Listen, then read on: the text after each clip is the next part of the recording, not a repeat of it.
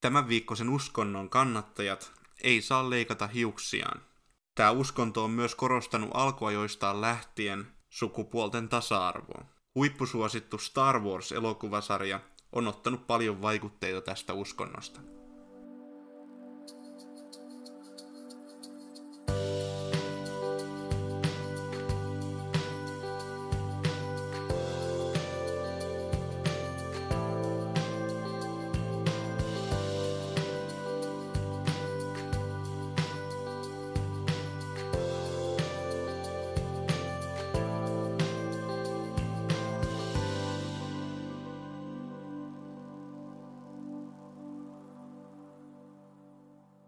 Tervetuloa tämän viikkoisen jakson pariin. Tämä on Uskonnon pitkä oppimäärä podcast ja mä olen Viljami Haavisto.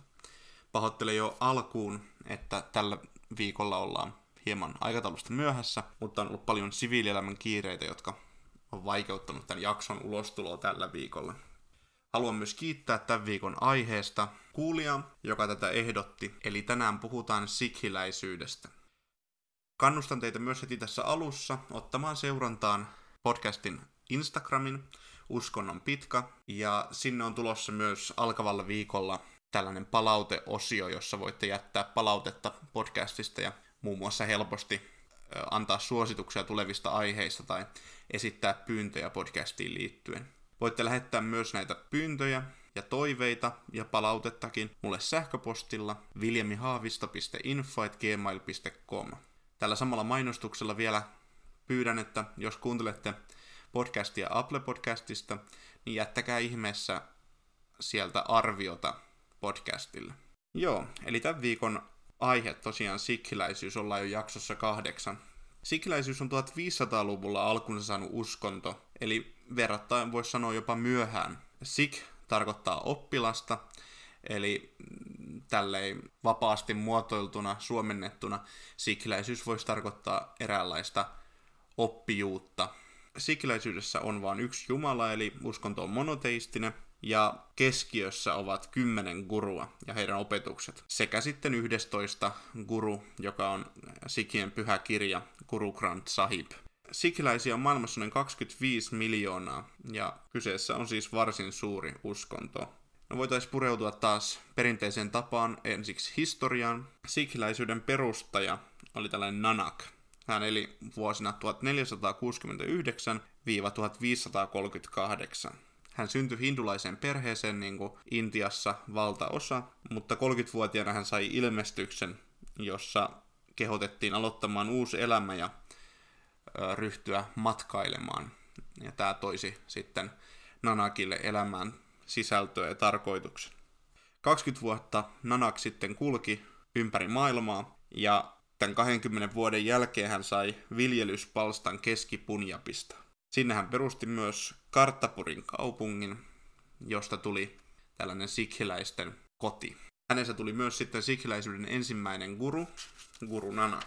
Ja sitten täällä kaupungissa nämä seuraajat, eli varhaiset sikhit, alkoi elää tämän uskonnon opetusten mukaan, eli Guru Nanakin filosofian ja opetusten mukaan. Näihin kuuluu muun muassa rukoilua kolme kertaa päivässä ja sitten tällaiset yhteisölliset keittiöt ensimmäistä kertaa Intian historiassa, eli että kaikki söi samassa tilassa. Ja tämä oli tällainen yhdenvertaisuuden osoitus, jossa kastijärjestelmä tai muulla ei ollut mitään merkitystä ihmisten väliseen tasa-arvoisuuteen. Ja sikiläisyys on siitä myös hieno uskonto, että se on alusta alkaen korostanut tasa-arvoa niin naisten ja miesten välillä kuin sitten eri yhteiskuntaluokkien.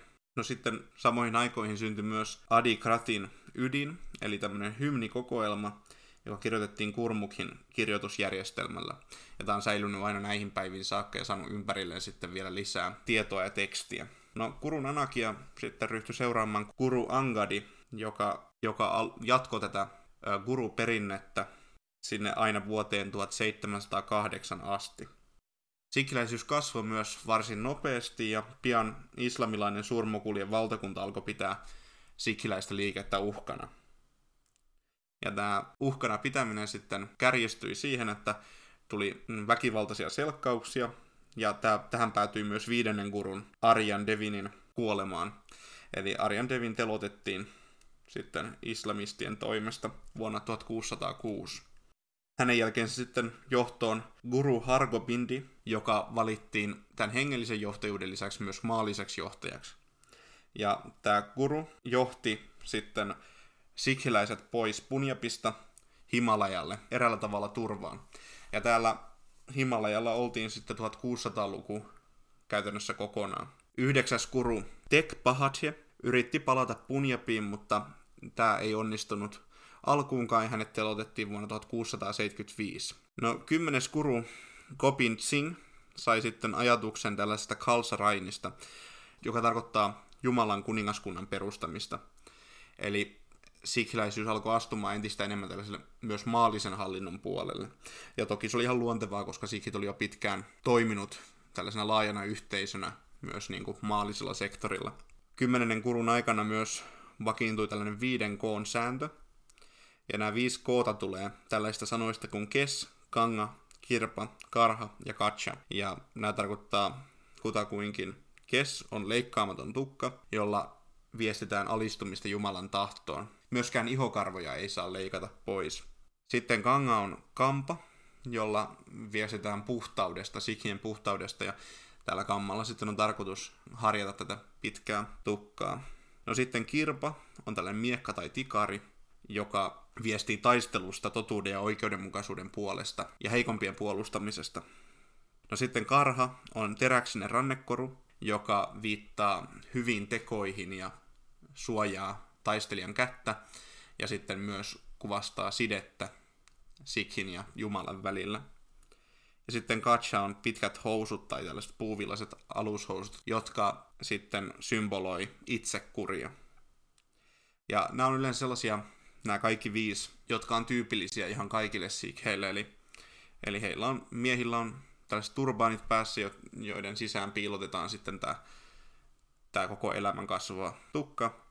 Ja sitten tämä miekka liittyy enemmän sitten, tai tämä tikari, niin tällaisiin juhlatilaisuuksiin, kuten kasteisiin. Ja sitten tämä teräksinen rannekoru on Sikhillä käytössä ihan kaikkina päivinä hänen elämässään.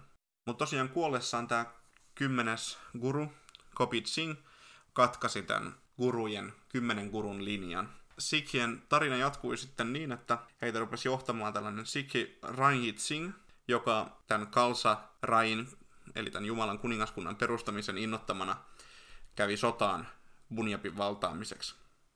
Ja sitten he valtasivat tämän Punjabin, ja tänne sitten syntyi Sikhi-valtio. No, Ranjit Singh kuoli sitten 1839, ja varsin pian tästä, tästä alkoi sellainen epävakaisuuden aika, ja sitten britit valtasikin tämän Sikhi-valtion 1849. Sikhit oli ihan läheisessä yhteistyössä brittien kanssa, ja paljon sikhejä esimerkiksi rekrytoitiin poliisivoimiin ja armeijaan, ja esimerkiksi toisessa maailmansodassa sikhit sotilaita oli tosi paljon ja heitä myös sitten kuoli paljon, mutta lähtökohtaisesti nähnyt tätä brittien kanssa työskentelemistä mitenkään niin kuin radikaalin vääränä, koska sikhien perusajatus on ihmisten tasa-arvo. No sitten lehdistö alkoi tulla Intiaan ja tällainen Singh Sabha-liike rupesi käyttämään sitten lehdistöä Sikhisanoman levittämiseen, eli kertomaan historiasta ja oikeana pitämästään opista. No, Sikhit myös sitten vakuutti britit siitä, että he on oma poliittinen yhteisönsä, ja muun muassa Intiassa tällainen Akali Dal-puolue koostui Sikheistä, ja he sitten onnistui perustamaan Bunjabin osavaltio, jossa valtaosa ihmisistä on Sikhejä yhä tänäkin päivänä. Sikhiläisyydellä on tosiaan tämä pyhä kirja Sri Guru Granth Sahib, ja sitä pidetään toista ja elävänä opettajana. Tämä kirja on, tämä kirja on erikoinen siitä, että ollakseen uskonnon pyhä kirja, niin se sisältää myös muiden uskontojen pyhiä tekstejä. Siellä on muun muassa sisältöä hindu- ja muslimipyhimyksiltä. Tämän koko kirjan semmoinen punainen lanka on palvova rakkaus Jumalaan. Ja siinä kehotetaan ihmistä tällaiseen palvovaan rakkaussuhteeseen Jumalan kanssa. Ja se on kirjoitettu panchabiksi, mutta silti siellä on paljon muun muassa vaikutteita sanskritin kielestä. mihin sitten sikhit uskoo? No niin kuin tuossa alussa kävin läpi, niin sikhien äh, jumalakäsitys on monoteistinen. Heillä on yksi jumala, joka on kuitenkin persoonaton ja aineeton. Ja vaikka tämä Jumala onkin persoonaton ja aineeton, niin se ei silti sikhien mukaan estä heitä synnyttämästä tällaista läheistä suhdetta Jumalaan. Sikhiläisyydessä korostetaan niin kuin kristinuskossakin tällaista erittäin läheistä suhdetta Jumalaan, joka muun muassa ilmenee rukouksin ja mietiskelyin. Mutta se, mikä sitten taas sikhiläisyyden erottaa monesta muusta uskonnosta, on se, että se hylkää kokonaan perinteisen uskonnonharjoituksen tavat, tota rukousta lukuun ottamatta. Eli muun muassa tällaiset jumalakuvat ja ö, eräänlaiset rituaalit ja pyhiinvaellukset nähdään ihan turhuutena, joka ei auta yhtään lähestymään Jumalaa. Sikhiläiset uskoo sielunvaellukseen, eli uudelleen syntymään. Sitten keskeisellä sijalla on, niin kuin aikaisemmin mainittua, niin kaikkien ihmisten tasa-arvo. Ja sitten sikhiläiset näkee, että vähän niin kuin hindulaisuudessakin, niin sikhiläisyydessä Jumalan luo on monia teitä. Eli siis sun ei tarvi olla sikhiläinen, vaan sä voit jonkun munkin uskonnon kautta lähestyä Jumalaa. Ja tämä liittyy vahvasti myös tähän sikhiläisyyden korostamaan tasa-arvoon. Ja muun muassa ilmenee tuossa sikhiläisyyden pyhässä kirjassakin. Sikhiläisillä on tämmöinen vahva soturiperinne juuri tämän historiansa takia.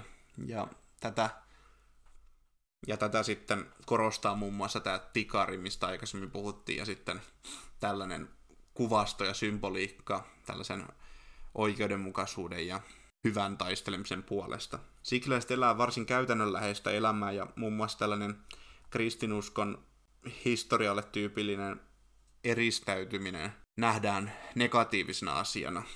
Sikiläisyyden mukaan ihmisen pitäisi tehdä ahkerasti töitä ja antaa tuloistaan köyhille ja hyvän tekeväisyyteen.